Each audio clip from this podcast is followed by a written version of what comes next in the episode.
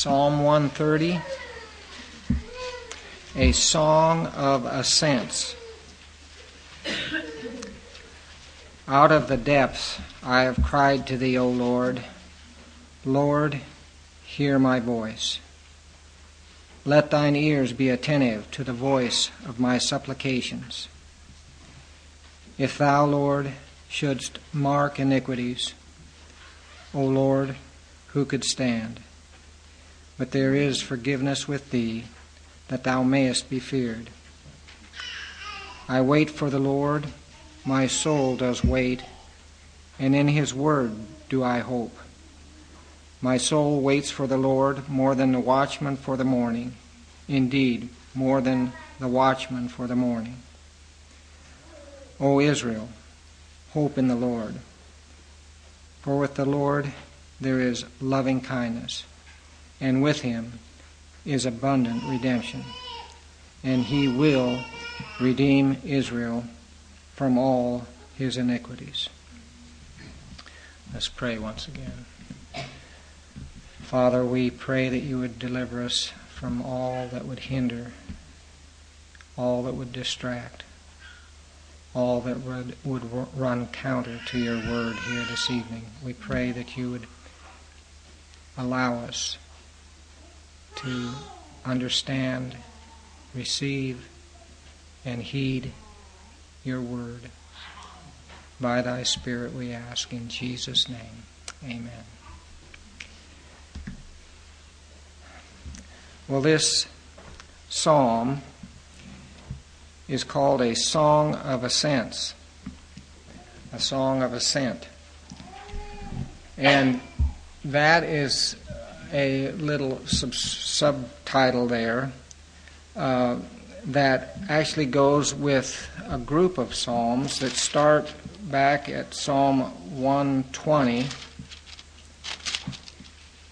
See, you see it there, a song of ascent. And then all of these psalms through this section clear to Psalm 134 are titled that.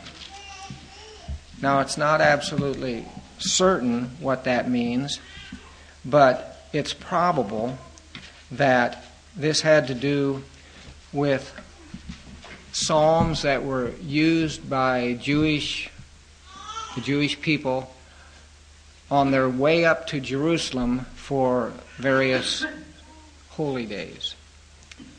Uh, the idea is that this ascent is means they were on their way up to uh, Jerusalem. And as they walked up the hillsides that led to the city, they sang this collection of, of psalms uh, from 120 to 134. They're all short, they would be, be easy to uh, remember and recite. So that's the concept or the idea that seems most probable as to why these were called by this name. Um, this particular psalm, I think, is teaching the lesson that the way up is down. The way up to God's temple and to God's presence is actually down. That is to say, humility and recognizing our need. So, that's the setting for this psalm, and it's a psalm that helps us realize our sinfulness and our helplessness apart from God's intervention in our lives. But it's also a psalm that helps us realize that God actually delights to save those who call upon Him and who will put their trust and hope in Him. I think it's good to note just the psalmist's emphasis on the gracious character of God. For instance, in verse 4, you see that he says, There is forgiveness with thee. So, with God, there's forgiveness. verse 7, O Israel, hope in the Lord, for with the Lord there is loving kindness. So with the Lord there's forgiveness, there's loving kindness, and then you see again in the latter part of verse 7 and with him is abundant redemption. So, with God, there's forgiveness. With God, there's loving kindness. With God, there's abundant redemption. And the, the theme is that God desires to deliver us out of the depths. He will deliver those who call upon him, and this brings glory to his name. One way or another, every true believer is someone who God has delivered out of the depths. Um, you might remember that John Newton entitled his um, autobiography Out of the Depths. There's actually been, I know, at least one other auto or biography. I don't think it was an autobiography, but a biography that was named Out of the Depths, and it had to do with a man named Henry Milan. So let me just, just as kind of a way of, of realizing that this theme is really a theme for every Christian, just mention these two men. Uh, tell you briefly about their lives. Is Henry Milan was a newspaper editor in New York City. That is, he was a newspaper editor until he began to drink. And eventually, alcohol consumed him, and he lost his job, and his money, and his reputation, and his family, and his friends, and he just kept going down and down and down into the depths uh, until he was a uh, drunk in the gutters of New York City. He went to various doctors and uh, people who would try to help him, but eventually they all gave him up, gave, a, gave him up as a helpless, hopeless drunk, except for the Salvation Army, who organized what they used to call boozers' conventions, which meant they would go out on the streets and drag in any drunk they could well, they'd invite them, but if they, some of them they literally, literally drug in. And uh, he, this Henry Milans, was one that came to one of these boozers' conventions. And in that setting, in that situation, God pulled him out of his sin and brought him out of the depths and set his feet upon the rock. So, that was one man. John Newton is, of course, more well known, and you probably, I'm sure most of you know the story. Uh, the man who wrote Amazing Grace, before he wrote that, was a slave trader, captain of a slave ship, uh, by his own words, an infidel, a blasphemer, and uh, in fact, he said he wasn't content with common curses and blasphemies, but he would daily invent new ones. He was a vile man in a vile trade. But on March 9, 1748, in the midst of a violent storm at sea, he cried to the Lord. He almost was drowned. God saved him and later on saved his soul. And he went on to preach the gospel and write that song, Amazing Grace and he also wrote an autobiography titled Out of the Depths. So it's a good it's a good way of viewing what God has done for us. He's brought us out of the depths. Um, now, I think this psalm actually can be divided into four sections with two verses in each section. The first two verses, 1 and 2, are a cry for help from the depths of despair. Verses 3 and 4 are, speak of trust in the forgiveness of God. Verses 5 and 6 speak of a hopeful waiting upon God. And 7 and 8 a desire for others to hope in God. So uh, that's just a simple, very simple outline. But first of all, then, the first two verses a cry for help from the depths of despair. Now, that idea of depths here, it's a word that speaks of deep affliction, dejection, distress, and it could speak of things like affliction, the depths of sorrow, loss of friends, uh, family, property, bodily suffering. It could speak of emotional turmoil, darkness of mind, things like that, even depression. Um, and God does use those things sometimes in a person's life. He sometimes allows crises in our lives so that we will call out to Him in those situations. Psalm 50 Verse 15 says, Call upon me in the day of trouble, I will deliver thee, and thou shalt glorify me.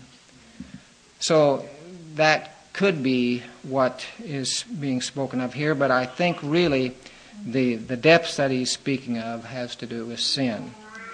The depths that we can be plunged into by our sin and by our, our awareness of our guilt before God. Um, and the reason that I say that is because that's what he goes on to mention in the psalm. If thou, O Lord, shouldst mark iniquities, who could stand? And then in the, the last verse, uh, he will redeem Israel from all his iniquities. So I think he's mainly speaking here of the depths of sin that God can deliver us from. What we have here in these first two verses is a heartfelt cry for deliverance from a person who realizes he cannot save himself. He's in over his head. He's in the depths. He's in over his head in, in sin. And I think that this is a thing that we have to realize if we're ever going to be saved. And that is, we're in over our heads.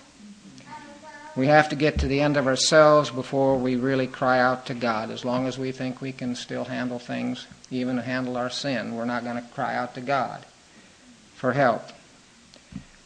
But if we are at the end of our rope, we're at the beginning of God's redemption, if we'll cry out to Him. Now, it's not just cry. A lot of people cry because of their sin. But this psalmist said he cried to the Lord. He made his supplication to God. That's a different thing than just crying. Now, again, we don't like to be brought to that position. But as one person said, it is better to be in the depths praying than on the heights playing. Uh, people like to think that they just like to be happy and healthy and wealthy and on the top of the mountain. But it's, it's actually better to be down in the depths praying than it is to be up there playing. God resists the proud, but he gives grace to the humble. Blessed are the poor in spirit, for theirs is the kingdom of heaven. A broken and a contrite heart God will not despise. So, it doesn't matter how low in sin you are an honest, heartfelt cry to God will be heard in heaven.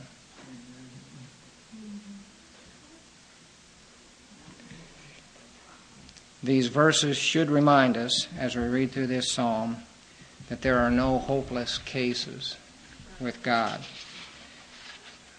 One preacher, G. Campbell Morgan, said, Nobody who has seen the cross of Christ can ever again speak of hopeless cases.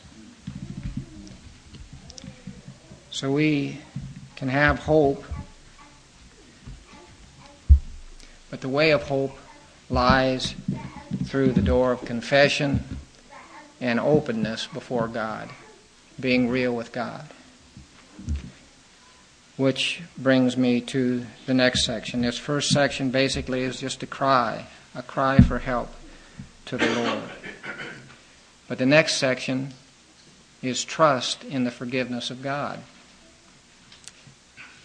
If thou, Lord, shouldst mark iniquity, O Lord, who could stand? But there is forgiveness with thee, that thou mayest be feared. The psalmist is basically saying here, My sins can and will separate me from God. And they do separate me from God unless they're dealt with. And there's only one thing that can permanently separate you and I from God and from hope, and that's unrepented sin. Refusing to face our own sin and refusing to let God deal with our sins. What keeps us from hope and from God's help is simply refusing to acknowledge our sin.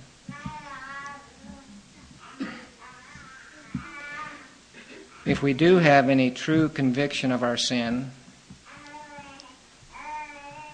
and a Christian, you can't become a Christian without that, we know the reality of what the psalmist says here. If thou, Lord, shouldst mark iniquity, who could stand?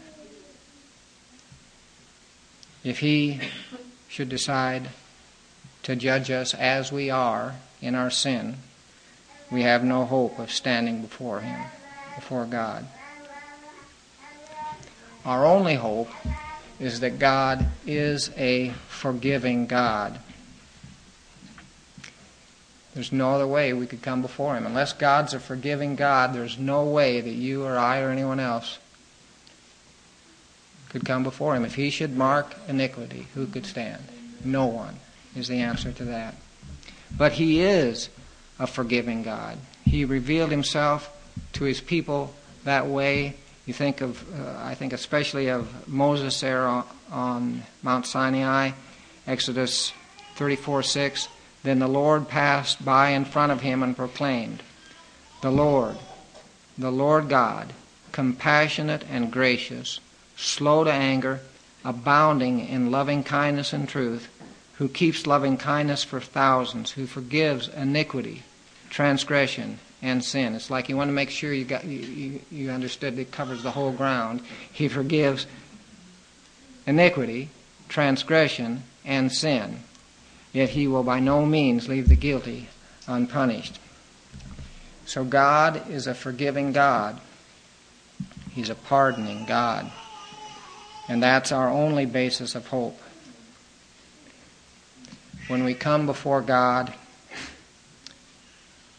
our hope is not that we can somehow justify ourselves or make ourselves right before God, not that we can prove somehow that we haven't sinned very much or as much as somebody else, not that we can explain our sins away, not that we can offer some kind of an apology for them. It's only, our only hope is in this. God's a forgiving God. He's willing to forgive those who will come and acknowledge their sin. If we confess our sin, He is faithful and just to forgive our sins and to cleanse us from all unrighteousness. There is forgiveness with Him. See, the psalmist says there is forgiveness with Him. With this God, with the true God, there is forgiveness. And he adds this that He may be feared. You know, at first glance, you think, is that some kind of a contradiction? That God would forgive, and that makes us really uh, fear Him? Well, I think no, it's not a contradiction at all. Forgiveness is a wonderful thing to someone who knows the depths of their sin. It's a wonderful thing. Now, if, if you don't see your sin, then forgiveness doesn't mean very much to you.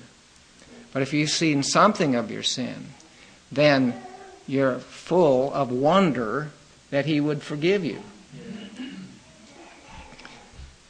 So the wonder of God's forgiveness brings with it awe and reverence and devotion. And really, I think it's true that the only people who have a, who have a proper fear of God are forgiven people. They've seen something of the terrible nature of sin and of God, the forgiving nature of God. the true nature of God. And they've seen something of the great lengths that God will go to forgive sin.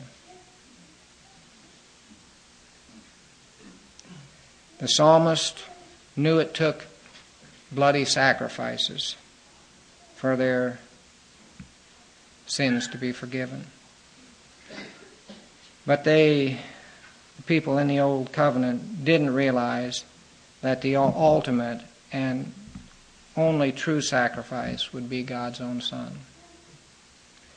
So I say, really, how much more should we in the New Covenant reverence the one who has forgiven us through the death of his Son? There is forgiveness with thee that thou mayest be feared. So, trust in the forgiveness of God was the second portion. But then the next two verses, 5 and 6. A confident waiting upon God. That's what's brought out in these verses. I wait for the Lord. My soul does wait. And in his word do I hope. My soul waits for the Lord more than the watchman for the morning, indeed, more than the watchman for the morning. Just as the watchman is, has an expectation of the morning soon coming, he's watching for it. We have a confident expectation as we wait upon the Lord, a trusting in Him for deliverance from sin. Though we're saved from the penalty of sin the moment we truly believe and trust in His promises. Deliverance from the power of sin involves an ongoing reliance on His promises and His purpose. It's a continual waiting upon God day by day for continual deliverance from the actual power of sin in this life. And not only that, the ultimate purpose of God to make us totally conformed to the image of Christ. We're waiting for that yet, too. Um,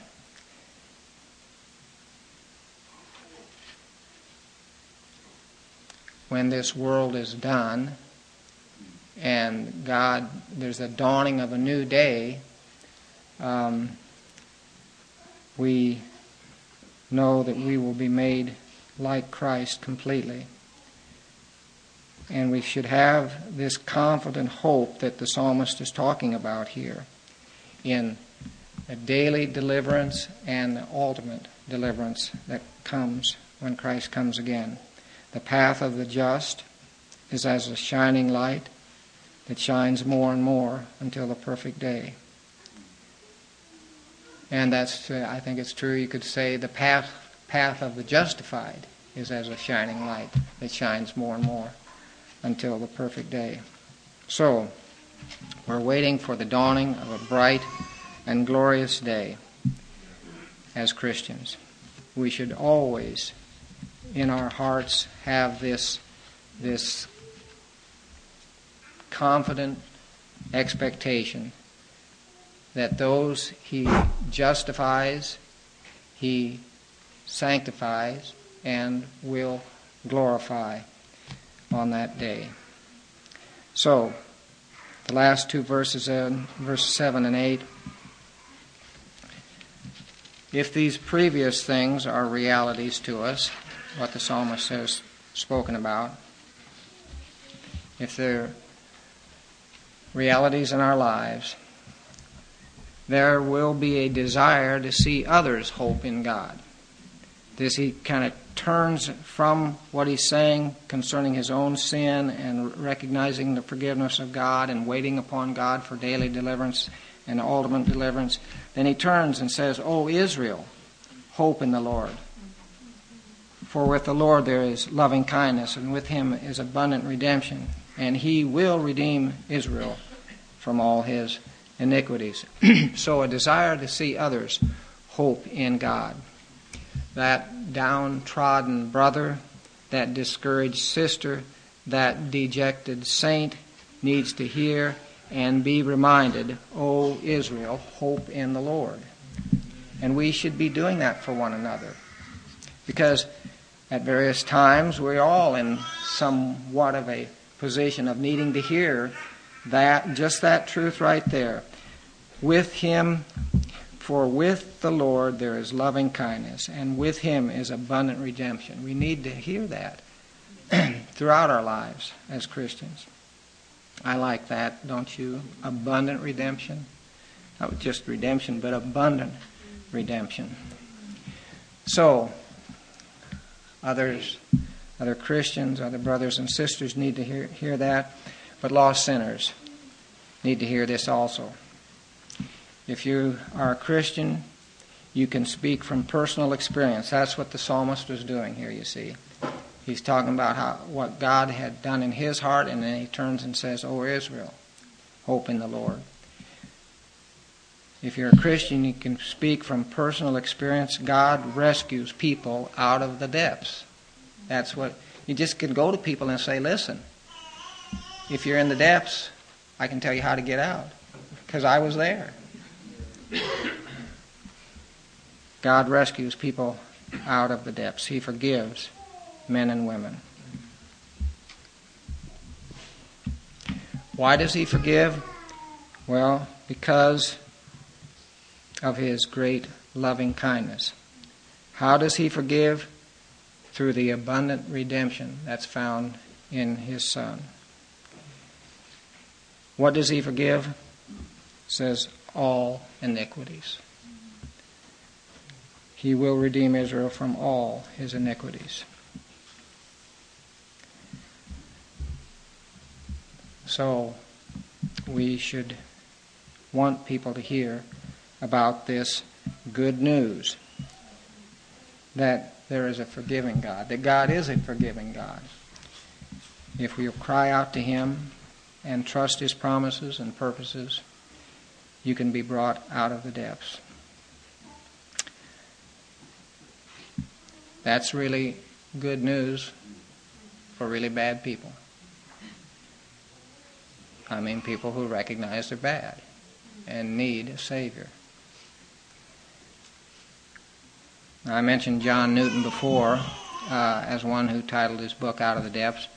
But uh, besides this song Amazing Grace that we always sing, he has another song that begins with this line In evil long I took delight, unawed by shame or fear, till a new object struck my sight and stopped my wild career.